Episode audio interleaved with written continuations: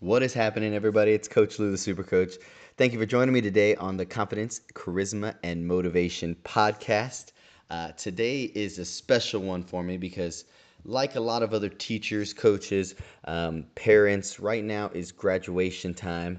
And of course, some of our kids aren't getting what they're due. Uh, and so I had I've been doing these talks to these kids and sending them out to my, my kids and and um, I had one talk that I just feel like, wow, this is perfect for the podcast. So I wanted to to to just give it here. And um, to give you a little background, I have these set of kids. They're three triplets. They go to our school. Um, the the mother works at the school, and they have just done an amazing job of their growth, of their of their learning, and um, as far as coaching wise, I coach in basketball and volleyball and um, they've really come through for me. And what I told them in their talk, I said, wow, what an amazing thing because when your mom and dad were having a child, they thought they were going to have one child and they didn't walk away with one, they walked away with extra. They walked away with number twos and number threes, right?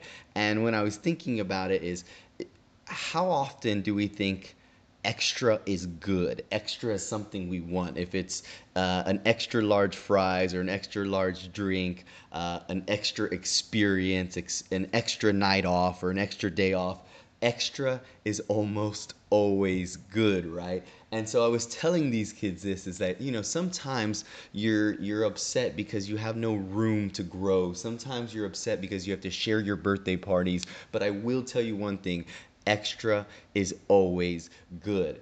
And right now in our lives, we're facing with a lot of extra, right? With quarantine and with coronavirus, we all have extra time on our hands. We have extra time with our family.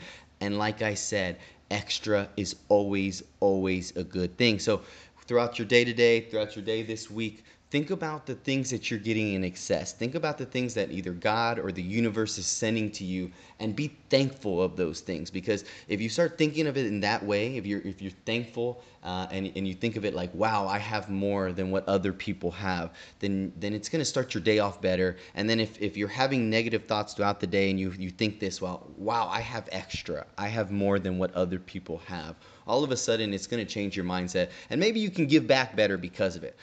Thank you guys for joining. And if you, like I said before, if you like the podcast, please share this with someone else that can get something out of it. Thank you for joining us. Have a wonderful rest of your day. Peace, guys.